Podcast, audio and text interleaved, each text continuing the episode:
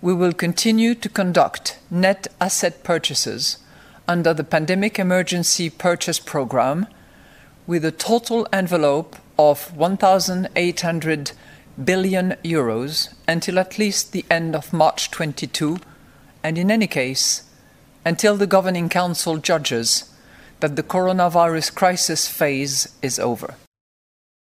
Negli anni successivi alla grande recessione del 2008, con l'arrivo dello spread, la crescita di tassi di interesse sui titoli di Stato dei paesi dell'Europa meridionale, la Banca Centrale Europea, insieme al suo presidente Mario Draghi, fu la grande protagonista dell'azione contro la crisi.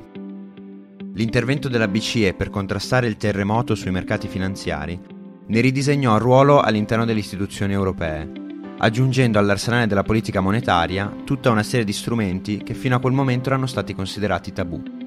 Anche con la crisi pandemica la necessità di un intervento da parte della BCE si è fatta sentire e la nuova presidente, Christine Lagarde, entrata in carica pochi mesi prima dell'inizio della crisi, è stata chiamata a contrastare una recessione senza precedenti nella storia recente. Quali sono state le misure messe in campo dalla BCE durante la pandemia? La crisi ha rivoluzionato ancora una volta la politica monetaria? Stiamo assistendo a un ritorno dell'inflazione? Come governarlo? Io sono Massimo Taddei e questa è la voce in capitolo. We are and we continue to be totally committed to supporting the people of Europe. To shape a better world, a better way of living for the world of tomorrow. La voce in capitolo, il podcast della voce.info. Analisi critiche e risposte utili sui principali temi economici, politici e sociali del nostro tempo. Entrata in carica a novembre 2019, L'allora neopresidente della BCE Christine Lagarde si è trovata a dover affrontare una crisi gravissima già a pochi mesi dall'inizio del mandato. Gli otto anni alla BCE di Mario Draghi, lo abbiamo detto, le hanno lasciato senza dubbio in eredità un vasto arsenale di strumenti non convenzionali. Ma quali di questi strumenti sono stati utilizzati? Sono state introdotte operazioni innovative? Angelo Baglioni, professore di economia politica e direttore dell'Osservatorio Monetario all'Università Cattolica, ci ha raccontato qual è stata l'azione della BCE per contrastare la crisi iniziata a marzo 2020. Ma direi che ha reagito sostanzialmente su due fronti. Il primo è quello del rinnovo e del forte ampliamento dei programmi di acquisto di titoli. C'era già in essere un programma che è l'Asset Purchase Program che è stato ripreso e diciamo è stato proseguito, però soprattutto si è aggiunto il Pandemic Emergency Purchase Program, un programma che dopo alcune decisioni iniziali che sono state riviste ha raggiunto una dimensione complessiva, quella che viene chiamata la envelope di 1850 miliardi, è inteso come la somma che verrà spesa da qui al marzo dell'anno prossimo, nell'arco di due anni, quindi a partire dal marzo dell'anno scorso e fino al marzo dell'anno prossimo. Questa è la cifra complessiva di 1850 miliardi che è molto consistente, insomma, anche paragonata ad altri programmi precedenti fatti dalla BCE o ad altre banche centrali. È un programma che è concentrato prevalentemente su titoli di Stato, non solo, per la verità ovviamente c'è anche la possibilità di acquistare obbligazioni corporate e di altro tipo, però fondamentalmente su, su titoli di Stato. Questo è il primo fronte. L'altro fronte è quello delle operazioni di prestito a lungo termine al settore bancario. Anche in questo caso non si tratta di uno strumento del tutto nuovo, seppure comunque parliamo di strumenti di politica monetaria non convenzionali, quindi che fuoriescono dalla tradizionale gestione dei tassi di interesse. I prestiti a lungo termine sono prestiti a quattro anni, quindi appunto inusuali per la politica monetaria che normalmente fa prestiti a breve termine. E quello che è caratteristico di queste nuove operazioni è il terzo round, infatti sono le targeted long term refinancing operations 3 quello che è caratteristico sono le condizioni molto vantaggiose per le banche,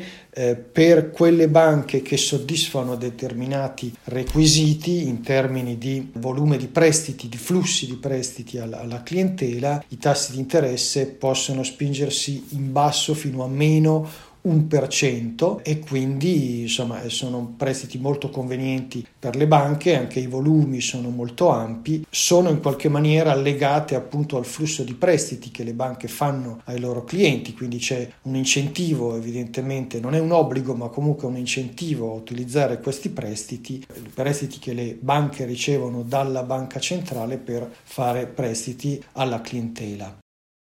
Ascoltando la spiegazione del professor Baglioni, si capisce che la BCE ha reagito in maniera molto rapida alla crisi. Il fatto che la recessione sia stata causata da un fattore esogeno, ossia da un qualcosa come la pandemia che non è dipeso dal comportamento degli Stati membri, e il fatto che il contagio e la conseguente crisi economica si siano presto diffusi all'intero continente, hanno fatto sì che tutti i governi nazionali scendessero in campo per combattere la recessione al meglio possibile. Non era stato immediatamente così per la crisi del 2008 e anche per quella dei debiti sovrani, quando la BCE fu costretta a discutere a lungo sia al proprio interno che con i governi nazionali per mettere in campo misure non convenzionali. Basti pensare che il quantitative easing, probabilmente la misura non convenzionale più nota, fu implementato già a partire dal 2008 negli Stati Uniti e nel Regno Unito, mentre partì solo all'inizio del 2015 all'interno dell'Eurozona. In questo caso, la BCE ha seguito l'esempio delle altre banche centrali? Quali sono state le differenze nell'approccio della BCE rispetto alla Federal Reserve o alla Bank of England? Ma eh, dunque, differenze rispetto ad altre banche centrali ce ne sono, in particolare rispetto alla Federal Reserve. La Federal Reserve ha fondamentalmente reagito con massicci programmi di acquisto di titoli, anche titoli corporate e con prestiti diretti anche alle imprese, a realtà non profit, in questo modo fondamentalmente. Quello che la Federal Reserve ha usato meno sono invece appunto questi questi prestiti a lungo termine alle banche e poi ricordiamoci la politica dei tassi di interesse negativi, la negative interest rate policy eh, spinta appunto fino a questi livelli, quindi con un meno 1% sui tassi di interesse applicati ai prestiti a lungo termine e comunque meno 0,50 ai depositi che le banche fanno presso la BCE, quindi una negative interest rate policy piuttosto spinta è una caratteristica della BCE che altre banche centrali come la Federal Reserve americana o la Bank of England non hanno adottato. Emergono quindi numerose peculiarità nell'approccio della BCE, dovute sicuramente anche al diverso assetto istituzionale delle economie e dei mercati finanziari europei. Ma al di là del tempismo e delle differenze rispetto al contesto internazionale, possiamo dire che ci sono state delle novità introdotte dalla BCE di Lagarde? Oppure la neopresidente si è limitata a utilizzare in maniera sapiente la cosiddetta cassetta degli attrezzi ereditata da Mario Draghi? Lo abbiamo chiesto al nostro secondo ospite, Tommaso Monacelli, professore di economia all'Università Bocconi. Il PEP è la continuazione estensione sia temporale che eh, in termini di acquisti del, del, programma di acquisto di titoli del QE inaugurato da Draghi, oramai entrato diciamo nell'arsenale della politica monetaria, ma con una importantissima variazione, cioè con la BCE di Lagarde di fatto il programma di acquisto di titoli supera il vincolo delle cosiddette capital keys, cioè vale a dire un acquisto di titoli dei diversi stati sovrani dell'Eurozona che in precedenza era vincolato dalla, diciamo, dalla, dal contributo pro quota che ciascun, ciascuna banca centrale, quindi ciascun paese dell'Eurozona dà al capitale della, della BCE. Per esempio, l'Italia contribuisce per quasi il 14% al capitale della BCE. Con il limite delle capital keys, gli acquisti di titoli di Stato italiani da parte della BCE devono limitarsi al massimo al 14% del totale degli acquisti, ossia una quota pari all'apporto di capitale della Banca Centrale Italiana. Con la scelta di non tenere in considerazione le capital keys, questo limite viene rimosso. Di fatto la BCE della Lagarde si è posta chiaramente il problema di evitare che la crisi del Covid si avvitasse in una, una, nuova crisi del debito sovrano e andando oltre le capital keys, cioè di fatto comprando molto più debito italiano o spagnolo, ma principalmente italiano, molto più debito italiano rispetto alla capital key di, dell'Italia, della Banca d'Italia nella, nel capitale della BCE, eh, ha fornito un ombrello di contenimento degli spread. Ecco, Cioè, è interessante questo perché se vogliamo l'esordio della Lagarde fu nella sua prima conferenza stampa un po' un esordio inciampato, diciamo così, con questa famosa frase in cui lei disse noi non siamo qui per chiudere gli spread, ma in realtà è, è, diciamo, fu un riflesso pavloviano secondo me da parte della Lagarde perché in mente in realtà la BCE con la, l'istituzione del PEP aveva essenzialmente proprio quello. La rimozione delle capital keys è sicuramente un cambio di passo rispetto alla gestione delle crisi precedenti. Ma cosa possiamo aspettarci dal futuro? Arriverà un momento in cui la BCE dovrà sospendere queste deviazioni delle capital keys?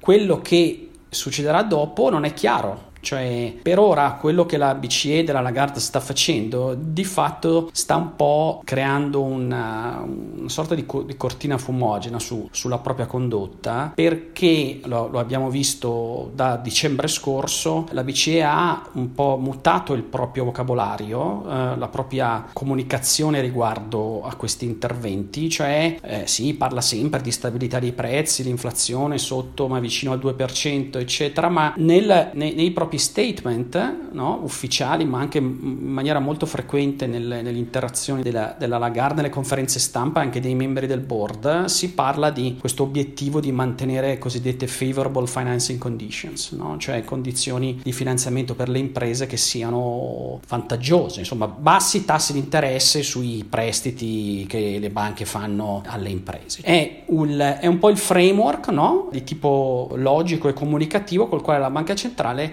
continua a giustificare il, l'intervento del PEP e a mio avviso è un po' il, il quadro all'interno del quale quando l'emergenza della, della, pandemia sarà sfumata, speriamo si pensa presto oramai, e le domande cominceranno a diventare più pressanti, ma allora voi cosa fate con l'acquisto dei titoli e soprattutto cosa fate con le deviazioni dalla capital key? Per un po' sicuramente la BCE potrà continuare a giocarsi la carta delle favorable financing conditions, come ho detto, cioè di continuare ad acquistare i titoli all'interno del PEP per appunto mantenere un, un, flusso di credito favorevole alle imprese, per favorire la, la ripresa, eccetera. Ma arriverà a un certo punto in cui questo mh, mm, non sarà più, questa condotta non sarà più giustificabile nel framework della politica monetaria della BCE, soprattutto in un orizzonte nel quale i tassi di interesse mondiali oramai eh, stanno e staranno salendo, non c'è dubbio, visto che le, le spinte di ripresa inflazionistica negli Stati Uniti sono, sono evidenti e la stessa Fed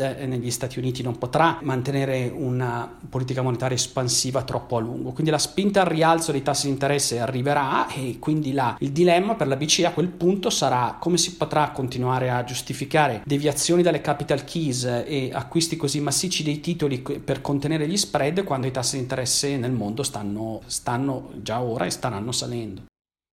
E il momento di tirare il freno potrebbe non essere poi così lontano, dati i segnali di una ripresa dell'inflazione soprattutto negli Stati Uniti.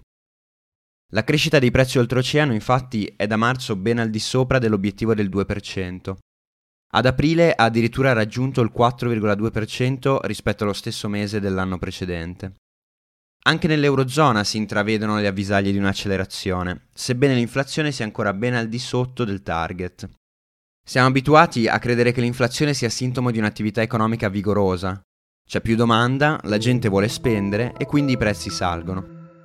Ma non è sempre così, e soprattutto non sembra essere questo il caso attuale.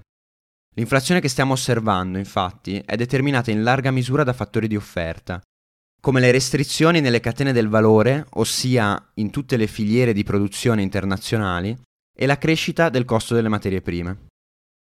Tutti questi elementi eh, inflazionistici sono assolutamente negativi, cioè questa è proprio inflazione che andrebbe, andrebbe proprio placata, del tutto inefficiente. Ci siamo resi conto che, ci stiamo rendendo conto che tra i eh, fattori di domanda e offerta pesano tantissimo e forse di più i fattori di offerta. Per cui nel momento in cui questi fattori di offerta diventano inflazionistici, appunto crescita del costo delle materie prime, restrizioni sull'approvvigionamento di beni intermedi fino ai microchip per i computer, eccetera, e l'inflazione sale, c'è niente da fare. Cioè non è che è scomparsa, è che il mondo globalizzato ha determinato un, nel passato un contenimento del, del, costo delle materie prime, del, dell'approvvigionamento di beni intermedi, l'espansione del commercio internazionale, tutta una serie di fattori che hanno fortemente limitato, tra le altre cose, la, la componente di offerta nella crescita dell'inflazione. Adesso che questi, seppur probabilmente in modo temporaneo, questi fattori di offerta agiscono all'opposto,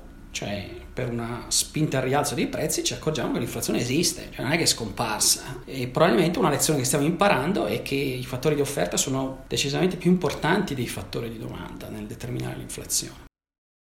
Come abbiamo detto, per il momento il problema dell'inflazione in crescita riguarda più che altro gli Stati Uniti, ma a differenza della BCE, il cui mandato è mantenere l'inflazione al di sotto ma vicino al 2%, per un po' la Federal Reserve potrà tollerare la crescita inflazionistica.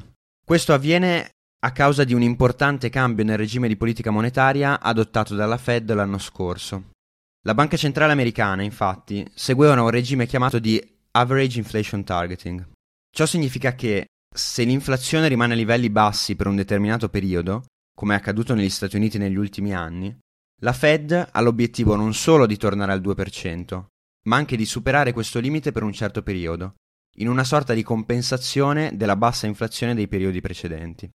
L'adozione di questo regime ha una ragione ben precisa, che ha a che fare soprattutto con le aspettative.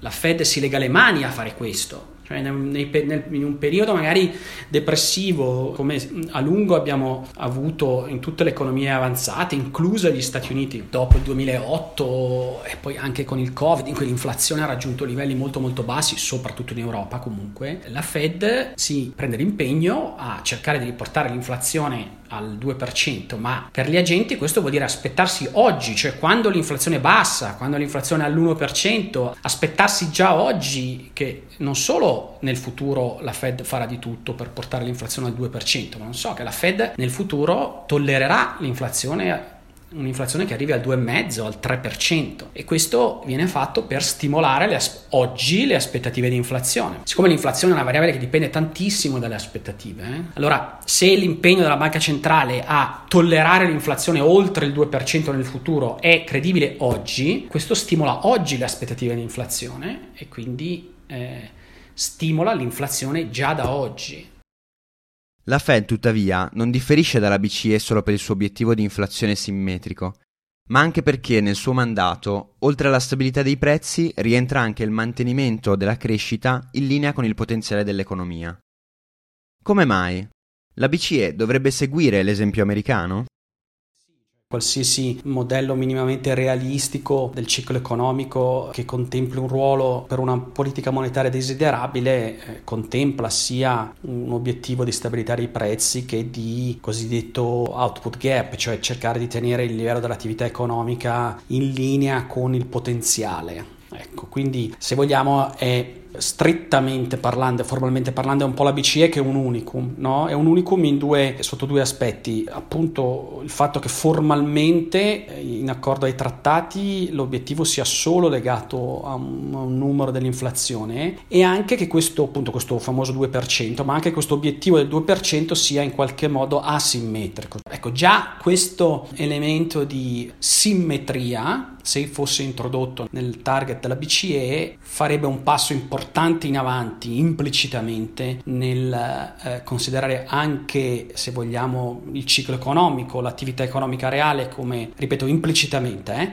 come obiettivo, perché di fatto un obiettivo di inflazione intorno al 2% simmetrico, quindi non come quello di adesso, vorrebbe dire che in qualche modo periodi di inflazione persistenti sotto il 2%, come quello che noi abbiamo avuto in Europa a lungo eh, negli ultimi anni, sarebbero poi seguiti facilmente da periodi di inflazione al di sopra del 2%, cioè la BCE tollererebbe facilmente e avrebbe un un framework formale adatto per poterlo fare, la BCE tollererebbe periodi di, di crescita dell'inflazione sopra il 2% per determinati periodi, il che vorrebbe dire mantenere una politica monetaria espansiva anche quando l'inflazione sub arriva al, al target del 2% e mantenere la politica monetaria espansiva vuol dire favorire l'occupazione e l'attività economica. Cambiare le regole e l'approccio delle istituzioni europee però non è molto semplice.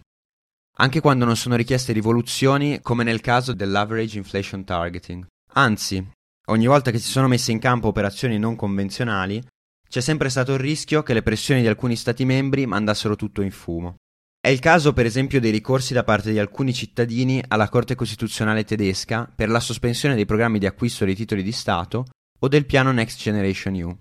In entrambi i casi si contestava il fatto che l'implementazione di queste operazioni sarebbe stata in contrasto con i principi della Costituzione tedesca. Qualcosa di simile è successo anche in Finlandia, dove la Commissione Affari Costituzionali del Parlamento aveva richiesto una maggioranza qualificata per l'approvazione di Next Generation EU. Finora è andato tutto bene, i ricorsi sono sempre stati rigettati dalla Corte di Giustizia europea e i voti in Parlamento sono stati superati. Possiamo però aspettarci che in futuro ricorsi di questo tipo diventino una minaccia per l'integrazione europea? Ma io non credo che si tratti di minacce serie, almeno al momento, nel senso che in passato il ricorso appunto di alcuni cittadini tedeschi eh, alla Corte Costituzionale tedesca riguardanti il ricorso riguardava appunto il, il public sector Purchase Program avviato nel 2015, quel ricorso che poi spinse la Corte Costituzionale tedesca a rimandare la questione alla Corte di giustizia europea si risolse completamente a favore della BCE, nel senso che la Corte di giustizia europea nella sua poi sentenza ha riconosciuto che quel programma fa parte pienamente, insomma, del, rientra pienamente nel mandato della uh, BCE e quindi diciamo che in una parola la BCE ha vinto uh, quella battaglia Forse per superare in toto gli ostacoli di questo tipo sarebbe necessario rivedere le costituzioni nazionali per renderle in linea con il funzionamento dell'Unione. È una strada percorribile? Sì, è chiaro che andare in quella direzione vorrebbe dire rivedere la Costituzione tedesca e appunto in qualche modo proprio sul piano giuridico togliere completamente le basi anche alla possibilità di fare ricorsi di questo tipo. Sarebbe almeno dal nostro punto di vista, diciamo non solo di italiani ma di tanti altri paesi che credono condividano il nostro punto di vista, sarebbe un passo da compiere, diciamo, per, per chiarire il quadro istituzionale. Purtroppo la BCE e poi in questo caso la politica fiscale europea si muovono sempre in questo quadro incerto dal punto di vista istituzionale. Effettivamente il fatto che un cittadino tedesco possa regolarmente porre questi problemi, fare questi ricorsi, evidentemente è comunque un, un disturbo diciamo, per il processo di integrazione europea. È vero che, come dicevo prima, sono ostacoli che vengono